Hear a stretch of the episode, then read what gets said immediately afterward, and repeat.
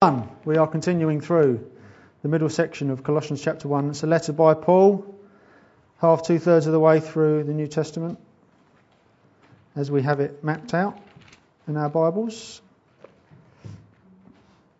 Move all this out of the way. This is what is this our fifth in the series? Sixth in the series? We've been looking through the middle section of Colossians chapter 1, the letter that Paul wrote to the people at Colossae, the church there, and he was attacking false philosophies, dangerous pagan beliefs that were floating around that were devaluing Jesus. And he, he, he wanted to write a letter to these guys and say, please, never lose sight of Jesus. If you lose sight of him, you've lost everything. Never lose sight of Jesus, and that's what he does. Throughout Colossians chapter 1, as, as David was explaining, they didn't have necessarily have verses and chapters as we do. That's just the way they're delineated in our printed Bible, so we can easily find references. But in that chapter, first chapter of his letter, he keeps pointing the way to Jesus, keeps pointing the way to Jesus. Then he goes into the therefores and how we should live and how we should combat the false philosophies around us. And we're going to look at another verse today, verse 19, which we'll read in a sec. Anybody here who's good at listening? Lots of shaking heads, not many nodding heads. I'm terrible, you ask Jenny. Steve's good at listening, apparently. Can I ask Helen later? Okay, right. I'll chase you up on that. In fact, we've been doing marriage prep with Steve and Helen, this brilliant course that helps you invest in the marriage rather than just invest in the wedding day, isn't it? It's a great course to do helps prepare, helps talk about communication and conflict and plans and dreams and backgrounds and all sorts. Really, really helpful. And uh, Jenny and I have benefited well from it. We've been married 18, 19 years. It's a great course. But even in that, it talks about communication, how to listen. And I'm a typical bloke, and while you're talking to me, I'm offloading all your woes and your problems. While you're talking to me, generally speaking, I tend to be formulating my answer and thinking more about that, ready to pounce in when your mouth stops. It's a bit of a blokey thing, I know, but I'm not very good at that. And I, am learning over the years to listen better. And the best type of listening is when you can immerse yourself in that person's world. You can understand where they're coming from. You can understand a little bit more of their hurt, of their pain, of their stress, of their tension.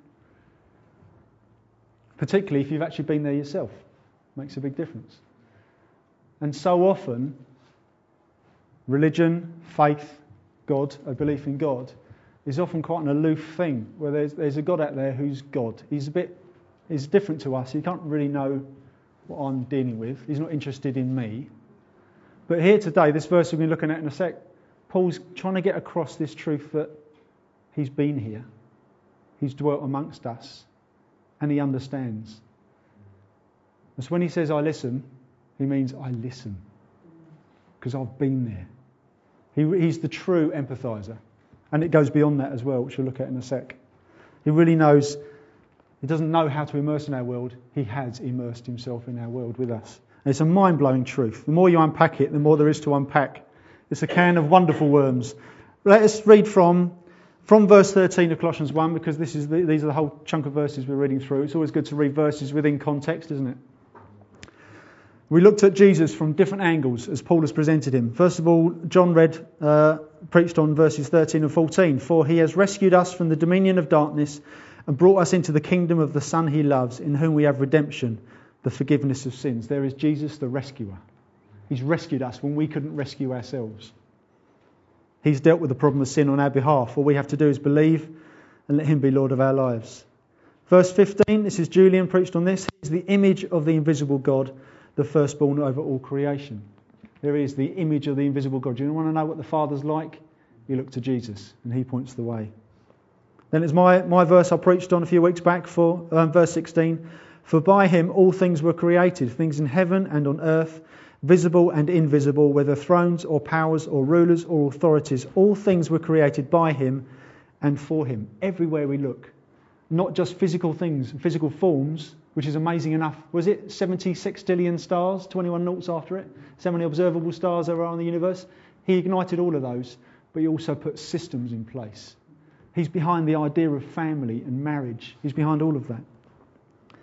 Verse 17, David preached on this one. He is before all things, and in him all things hold together. He sustains us, and we can lean on him. We can feed on him. Verse 18 was Julian's last one, and he is the head of the body, the church. He is the beginning and the firstborn from among the dead, so that everything he might have the supremacy. He is over all things. He's never relinquished his authority. He never had to take it up. He had it all the time given into him by the Father. He's over all things. Do we live in the light of that? Do we, do we rest in that truth? And then today, for God, verse 19, for God was pleased to have all his fullness dwell in him. Here's the next one. God, fullness of God dwelling in Jesus. What does that mean? That's what we're going to look at today. If you want to turn to chapter 2, verse 9, there's another verse that says the thing, says the same thing in slightly different words chapter 2, verse 9 For in Christ all the fullness of the deity lives in bodily form. Lives. Present tense. Not just lived for 33 years, lives in bodily form. He still has that body, doesn't he? That's what we're going to look at this morning. Let's pray first. Jesus, I'm just a man. We're looking at you, God as man, God and man all in one an incredible package we can't quite get our heads round. Lord, I'm just a man and I need your help to share this truth. Lord, for all my faults and my weaknesses, my human frame, may by your Holy Spirit help me to preach your word this morning. Not just my clever ideas or the paragraphs I've prepared in my notes. Lord, I want to preach your truth. It's a responsibility, it's an onus, but it's also a privilege. But Lord, more importantly, don't let me just deliver it well, but impact our lives, myself included. We want, to, we want to walk away from here with truth embedded in our hearts that we can't resist, we can't run away from, and we have to act upon. Lord, transform us this morning, we pray, by your Holy Spirit as we unpack this word. In your name we pray. Amen. Amen. Christianity declares Jesus of Nazareth born 3 4ish BC in Bethlehem, a historical figure, Christianity declares him as the fullness of God indwelling. The fullness of the deity was pleased to dwell in him in bodily form. He was the Son of God, uncreated, eternal, but he stepped into a human suit, if you like, and walked upon our planet. It's unique. Do you know many other religions that say that, declare that?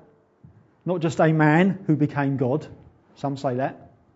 Not just God who walked among us like a Superman, like Thor from the Marvel films, who's invincible and different to us, but God and man all in one. He is different because he is God, but he was in a physical, fleshly form that could hurt, emotionally and physically. Christianity is unique, and Paul is trying to get this point across as yet another aspect, another perspective of Jesus, the Son of God, what it means. And here he is. Here's another version. It's called the Incarnation. He walked amongst us in flesh. Never gave up his deity, never gave up his godhood, but he took on flesh as well. And there's a reason for that. Because the Bible, throughout the Bible, continues to say to us God loves to dwell with his people. He didn't make us as a hobby. He didn't make us as pets. He made us and intended us to be family. Massively, massively different. He didn't, he didn't make us, mankind, on this planet like some big diorama, like a train set, where he can escape to his shed and have a little tinker with us every now and again and put some more cows on the hills and paint the trees and put a few more people on the platform and watch the trains go round. Now, sometimes people's, they might obviously won't think literally like that, but it's that kind of people's perspective of God. Turn the electricity on, watch the trains go around, put a few more people on the platform, go back indoors and have his dinner. He didn't make us like something to be tinkered with, like a toy. And he didn't make us as pets that just need feeding and always after tickles and want to sit on his lap and tickle me, tickle me. Trouble is, we act like that sometimes. God tickle me, make me feel comfortable, make me happy, Give me the nice big house, and I want all those Blu-rays, and I want lots and lots of friends, and a nice easy job with no stress, blah, blah, blah. So you want me to step out of my comfort zone? Don't think so. We act like that quite a lot, don't we? He didn't make us as pets. Mankind has always been intended for community with God. The ultimate expression of that is family. intimate family, people rescued from their sin, from the darkness that we've let ourselves fall into. We can't rescue ourselves from there, but He has chosen to rescue us by His sacrifice on the cross and say, You're now my son and my daughter. Come into my family. Like the ultimate community forever. That's what Janet was reading this morning from Revelation. God and his people together again forever. And that starts right here, right now, because of Jesus. It's amazing. God loves to dwell with his people, and Jesus is the ultimate expression of that. But you might be thinking, but isn't God omnipresent? Isn't he everywhere all the time anyway? So how can he dwell with us when he's isn't he just doing that by default? Well, yes and no. God is omnipresent. And that doesn't mean he dilutes himself, spreads himself thin.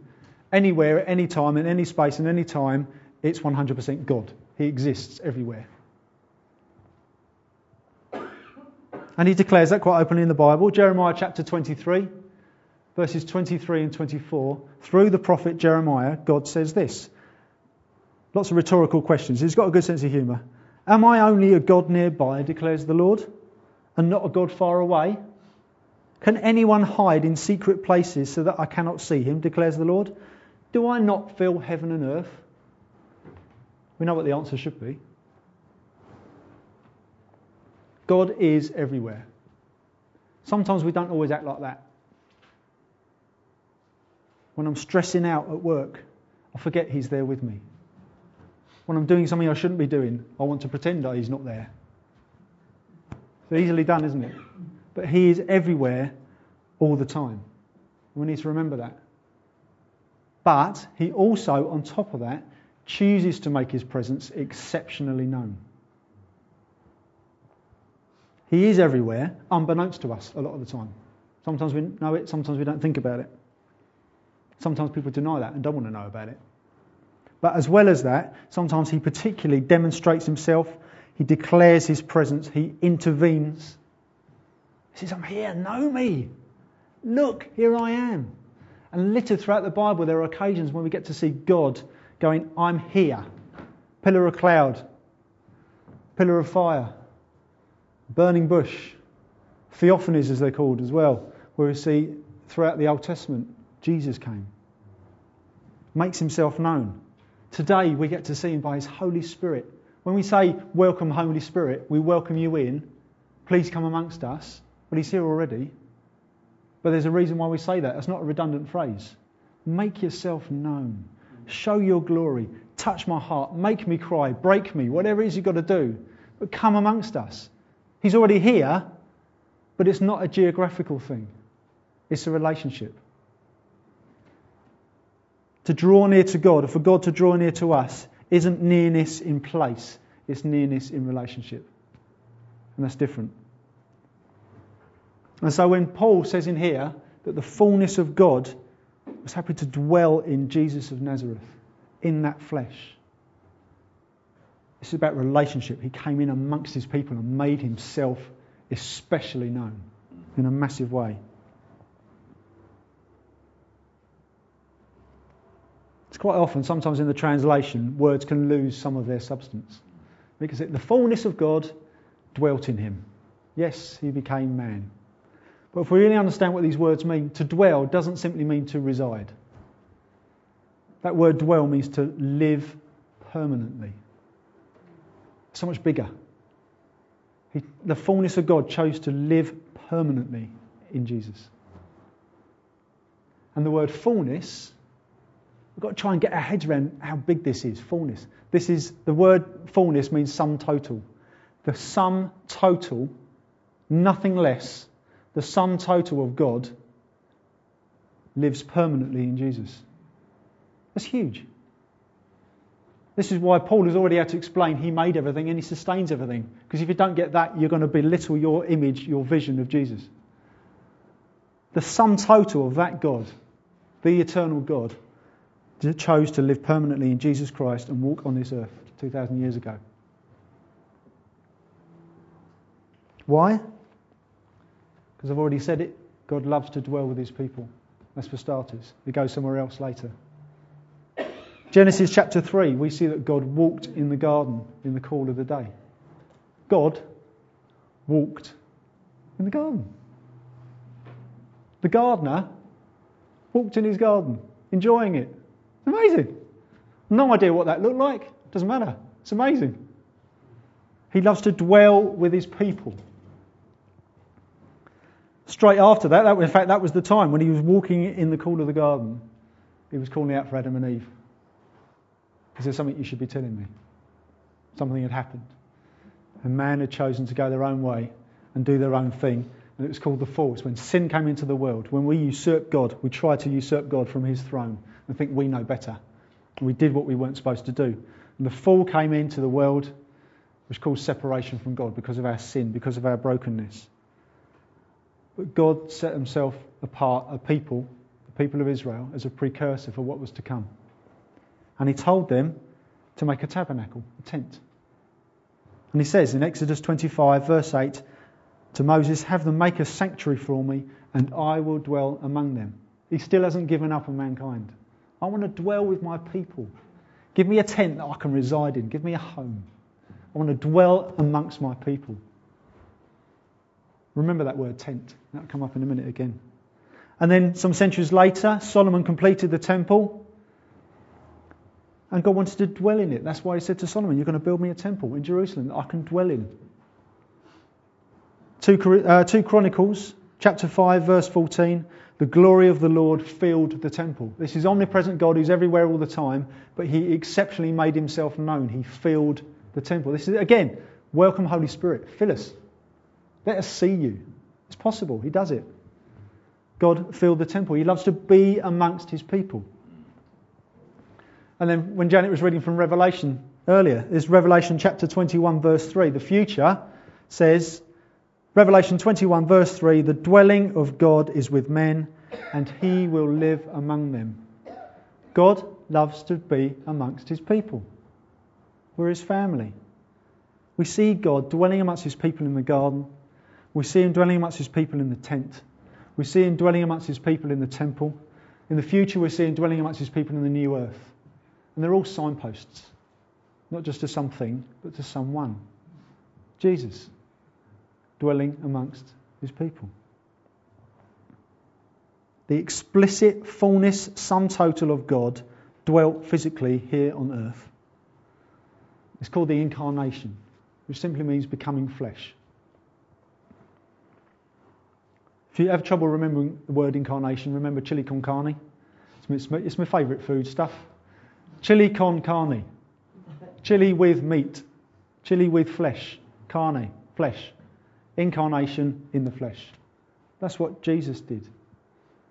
He put on a human suit. Do you want to turn to John chapter 1, verse 14? Fourth book of the New Testament, the fourth gospel. And in the first chapter, another mind blowing chapter. They're everywhere. John chapter 1, verse 14. It may even come up here. There we go. The Word became flesh. And here's the word again, and made his dwelling among us. The Word became flesh and made his dwelling among us. That literally means, here comes the tent thing. He pitched his tent. The Word, living God, pitched his tent in a human suit and was in amongst us. God. I mean, the, the sum total of God in a human body, why didn't it just blow up? I'm serious. It's because of his power, he held it together. God, it's vibrating like nobody's business. Just think about it the, the sum total of God dwelling in a human body. We just can't get our heads around it. No one could have written this. Jesus entered our world not just as omnipresent, eternal God, but wearing our clothes and walking in our shoes. Because he wanted to, because he wanted to dwell amongst his people and then perform the ultimate act sometime later that we'll talk about. We've got Christmas coming up. Christmas celebrates this. Christmas celebrates that God came to be with us in human form. That little child in that manger was the omnipresent creator, sustainer, rescuer God. In little swaddling clothes. He didn't stop being God at any point. He was fully God and fully man. He wasn't a man who attained deity, and he wasn't a God who pretended to be man. He's both. One of a kind. He took on humanity in addition to his divinity. The Word became flesh and made his dwelling among us. I love the message, paraphrases it as the Word became flesh and blood and moved into the neighbourhood. Ah! He moved in next door. I love it. The Word became flesh and blood and moved into the neighbourhood. Bonkers and it's brilliant. Why? partly because a sacrifice needed to be made on our behalf because we can't rescue ourselves and there is a price to pay for our sin, the darkness of our hearts. All of us are affected by it. You can't get away from that. And something needed to be done. It's us or him you chose to take our place. But also in the run up to that, he lived through every temptation known to man. He lived with the stresses of caring for his family. He lived through the stresses of the pain in the world. He lived through the stresses of grieving for his loved ones when they died. He knows what it's like. So we were talking about earlier about empathy, about listening. Jesus has been there.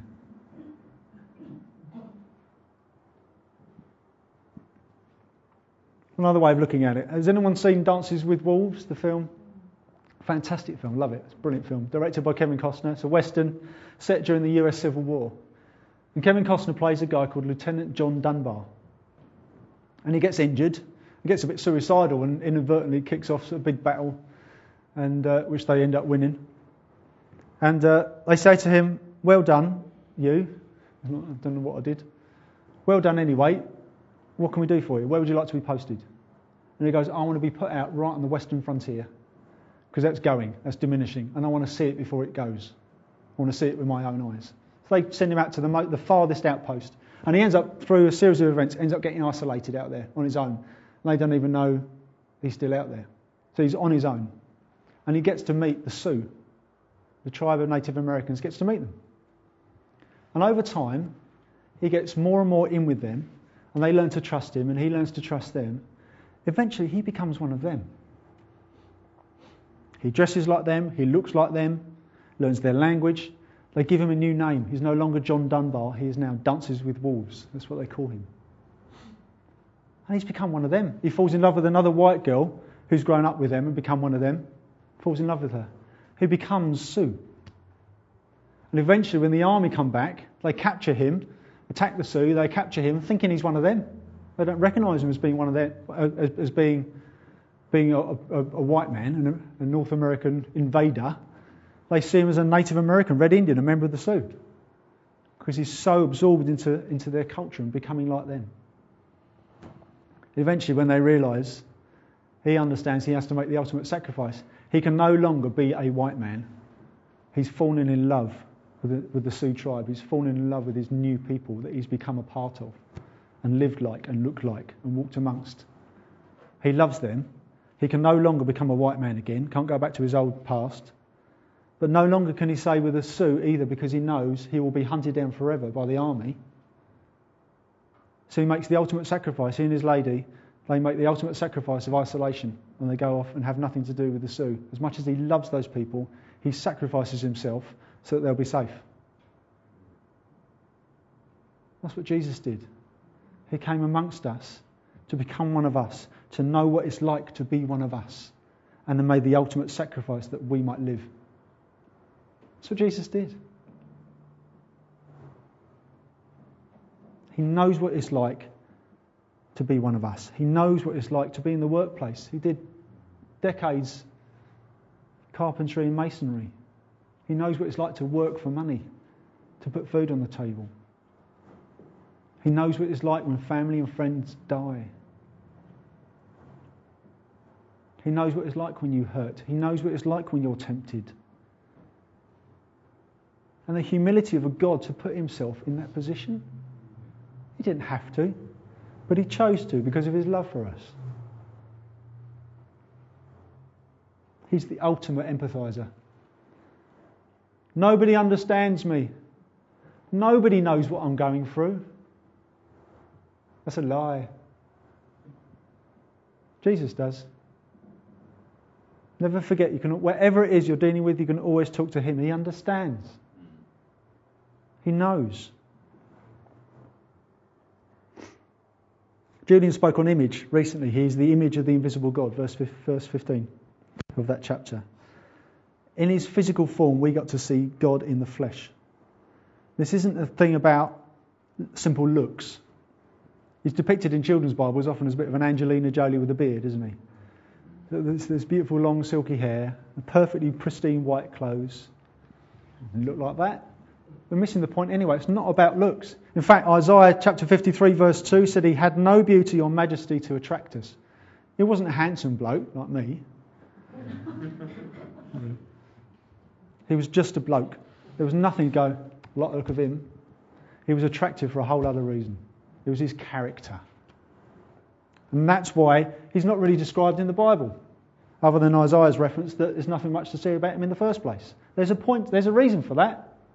There's a reason why we don't know what he looked like. It doesn't matter. You're missing the point.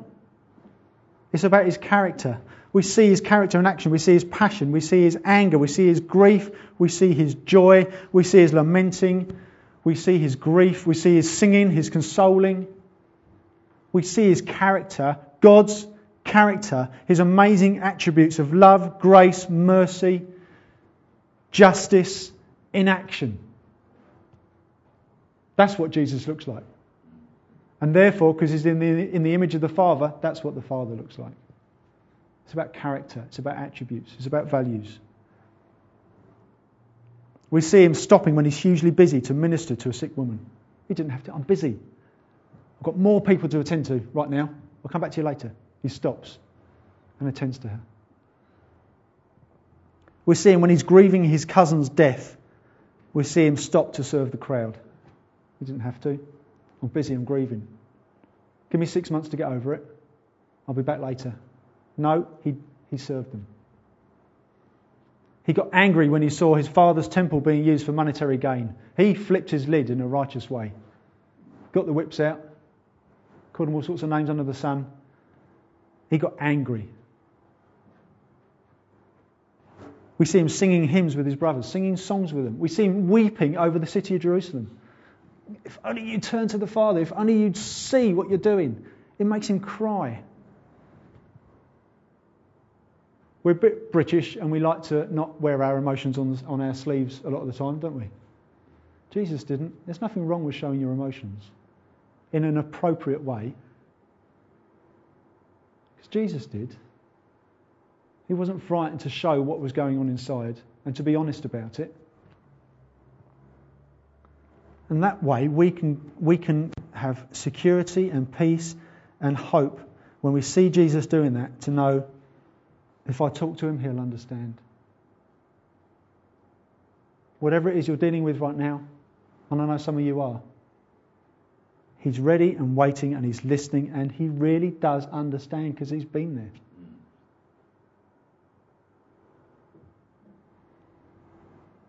The blues are often a mournful kind of music, aren't they? But there's a reason for that, and it's not just because they're depressing.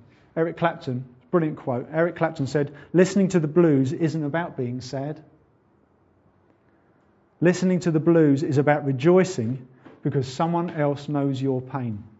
Do you see that empathy there? They get me. That's what I'm dealing with. We can talk to Jesus like that because he knows.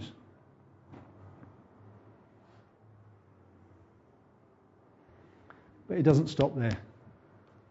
The brilliant thing is, it doesn't stop there. That fullness of God indwelling in human flesh isn't just so he can nod his head, his head sagely while you're getting it off your chest and he goes, oh, I know. It doesn't stop there. It's more than God simply being able to understand us and empathize with us. That would be great in itself. But if it was the case, to simply have a God who can only nod sagely when we share our burdens, when we share our woes and our stresses and our anxieties, when we share our problems, he can only go, I know, but there's nothing I can do about it. But I, but I know how you're feeling. That's only one step, isn't it? That would be a weak God, don't you think, actually? If there's nothing you can do about it. Jenny really struggles. She's at East Kent College, she's a mentor there. She deals with a lot of their non academic problems, a lot of pastoral problems, and some of what these kids go through and are dealing with now at home to do with drugs and sex and fostering and death. And oh, it, they are kids and they shouldn't be having to deal with this stuff.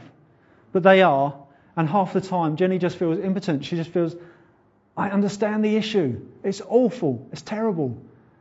And all I can do is shrug my shoulders. She feels useless half the time because there's no system in place to deal with the situation. She contacts other agencies. Sometimes she's able to help a little bit. Ultimately, she can't fix their problems for them, that she'd love to do. She'd like to bring some of them home. We haven't got the room. She feels, she, feels, she feels weak in that situation. She does what she can, but there's a limit. Imagine if God could empathise totally. I've been there. I know how you feel. There's nothing I can do. Let's watch telly. That'd be horrible, wouldn't it? He has physically lived through the rain and he's physically lived through the sun. He empathises totally, but it doesn't stop there. A God who understands and has defeated the problem. That's what we want to hear, isn't it? And it's true because it's in here.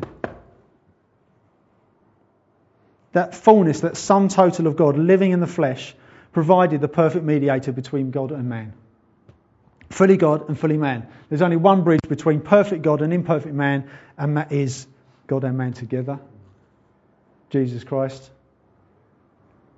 God never declared war on man. It's the other way around. Man declared war on God when Adam and Eve, the first man and woman, chose to go their own way and play under their rules. And we, by birth, are sinners as well we declare war on God every time we say no. Every time we say, I'm going to do it my way. God never declared war on man, and yet He had decided all along He was going to provide a way out of it. He was going to provide a means of rescue because He still loved us. He decided all along He would bridge that chasm of sin through the perfect God man. His Son would come and enter human flesh and be the perfect mediator. God, without flesh, holy God, couldn't just simply turn a blind eye to sin. That's the question I get asked sometimes. Why can't, why can't God just turn a blind eye to us being imperfect? We're imperfect, it's the way we're built. No, it's, that, it's our choice as well. But why can't a God turn a blind eye to sin? It's physically impossible. The universe would turn inside out. It, it just cannot happen because He's perfect God. Therefore, a perfect God can't do something imperfect and turn a blind eye to imperfection. Does that make sense? It's not a riddle, it's truth. He has to do something about it to be perfectly just. And he chose to. And he sent his son. So God without flesh couldn't do anything. To, to actually just turn a blind eye to sin, he has to do something. And a man who isn't God can't represent us wouldn't get anywhere near God, wouldn't be allowed into his presence. We can't rescue ourselves. We try to sometimes. We try and work really hard and do good things and be nice people and try and convince God we're okay. Doesn't work. But a perfect God man, the sum total, 100% of God, taking up permanent residence in a body and then choosing to stand in our place and go, put it on me. Let me write it on a cheque out of my own bank balance. See, it sounds so simple that all we have to do is just believe that and we're saved. But it is as simple as that. And the more, ever since I did that at the age of 11, Jesus, I believe you died for me in my place because of my sin, and you rose again in victory over that, never to have to be done again. I believe in that, and I need your help, and I want you to be Lord of my life, but I need your help to do that because I'm going to keep going to go my own way. But I'm sorry for what I've done, and I need your help. When I made that prayer at the age of 11, I'm still trying to work out 30 years later what that means. So it is as simple as that, but you step into a wonderful new world where you start to get your head around it.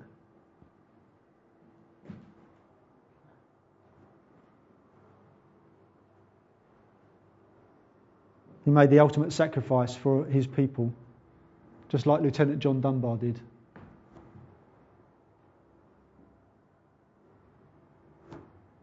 It's simple, and if you haven't done that, please don't hesitate. Give yourself up to Him and let Him take care of the messy stuff. He'll help you. How are we doing for time? There's just a story I want to read in a minute. Because we also, as believers, as God's people, get to pass this on in a magnificent way. We get to follow his example.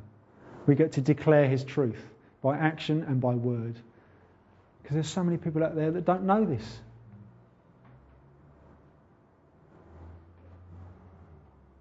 God loves to dwell with his people. We've seen it physically in the garden, in the tent, in the temple, in Jesus' physical form. But turn to Ephesians chapter 2 for a sec, verse 22. See what it says. And this is why Paul keeps saying, here's Colossians chapter 1, all the aspects of Jesus. It's amazing.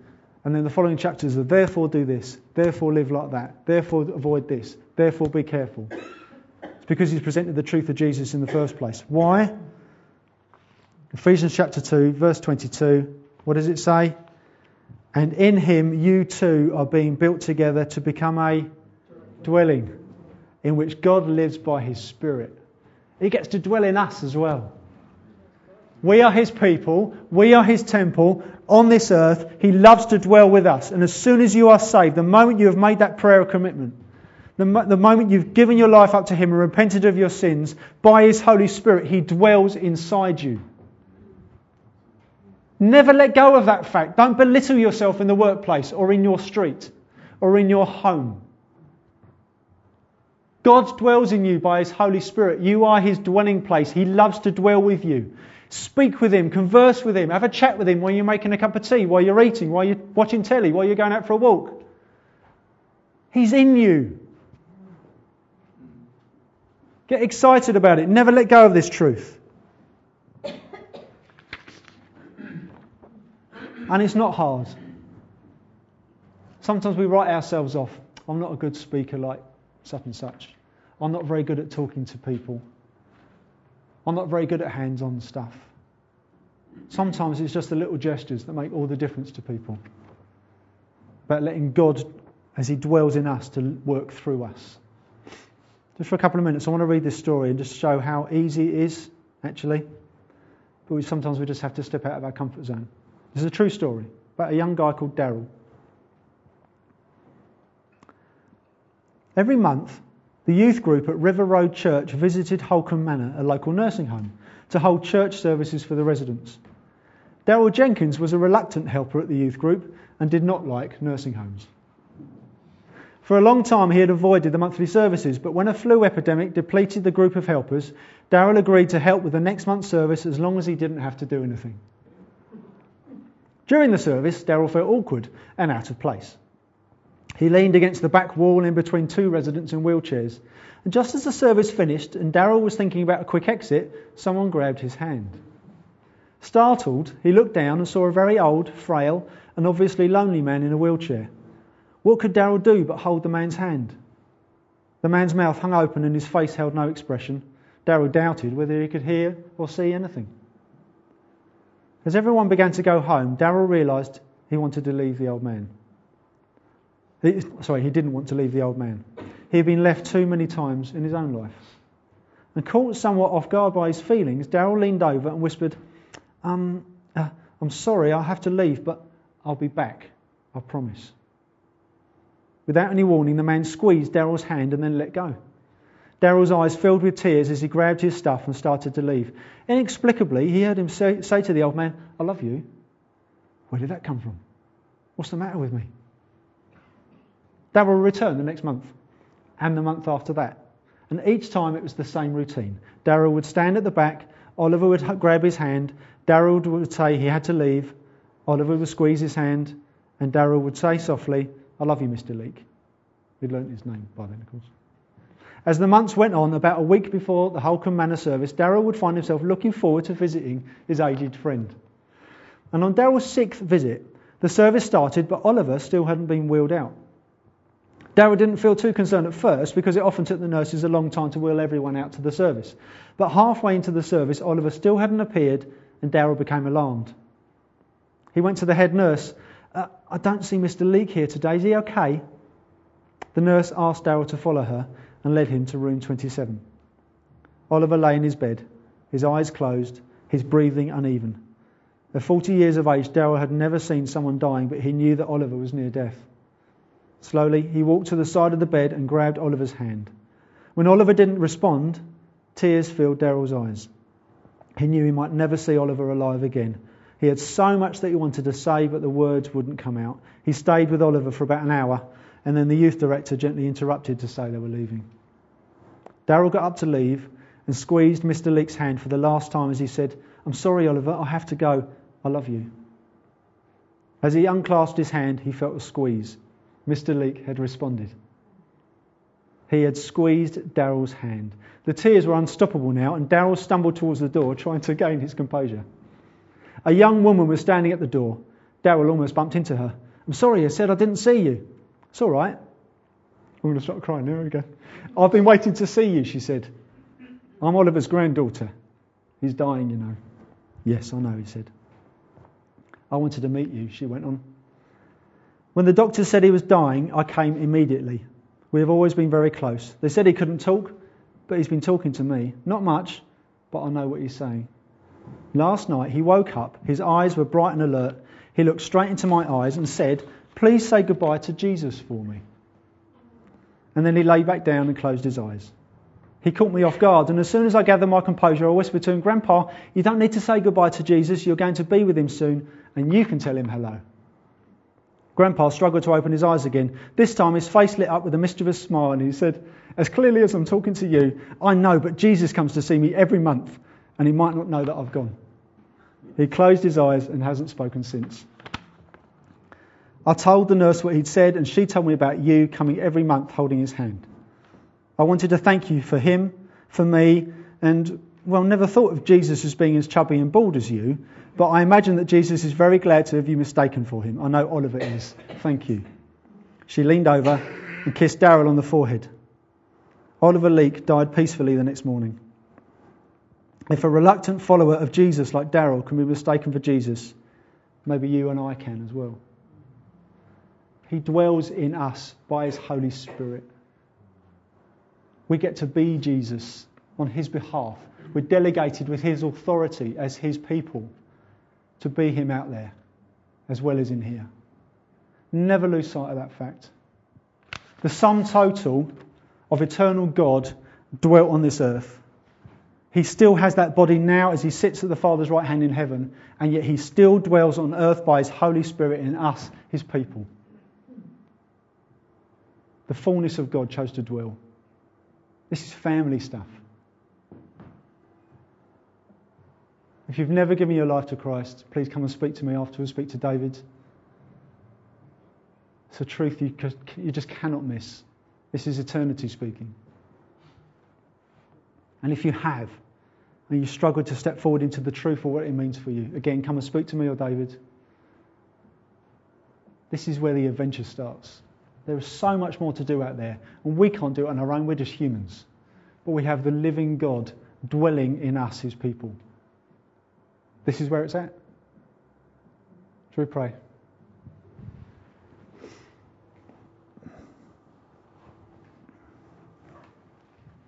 King Jesus.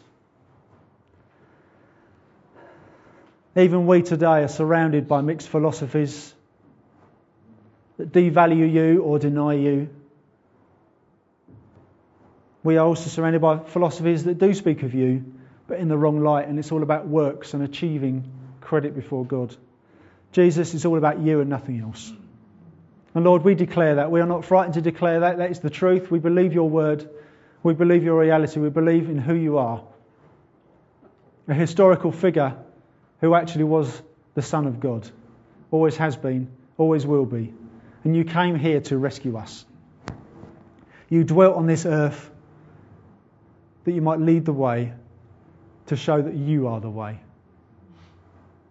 It's all about you, Jesus. Never let us let go of that fact, never, never let us lose sight of that. But Lord Jesus, we just want to glorify you. To you be the glory.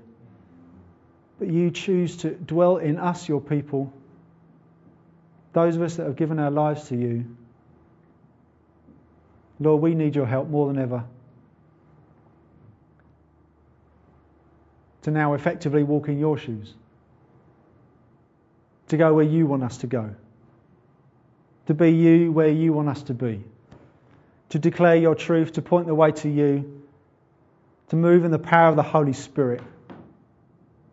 That as we preach your word, signs and wonders might follow too. That endorse your truth and dumbfound the world. Lord, help us to do that. We're weak human creatures and we need your help. But Lord, we love you. We thank you so much for rescuing us. I thank you so much for rescuing me. The more I see my sin, the more I recognize how big you are and what you've done for me. Jesus, we thank you. We love you. Keep filling us with your Holy Spirit. We say, Holy Spirit, who dwells already, we say, make yourself known in us. Come fill us to overflowing. If you want that right now, just lift your hands up. If you want more of Him, we can never have enough. We say, Holy Spirit, come. We say, Holy Spirit, you are welcome.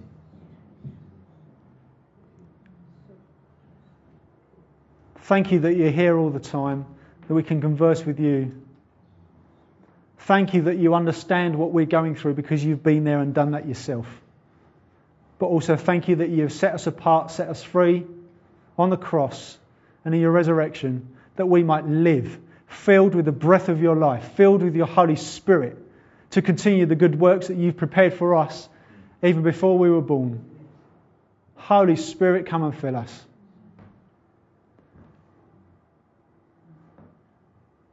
Fill us up Send us out. Enable the conversations at the fireworks party tonight. Enable the conversations over dinner this afternoon. Enable conversations in the workplace. Enable conversations with our neighbours and in the shops this week. Help us to be you. To point the way to you. By your strength, by your power, by your Holy Spirit. In your precious name we pray. Amen.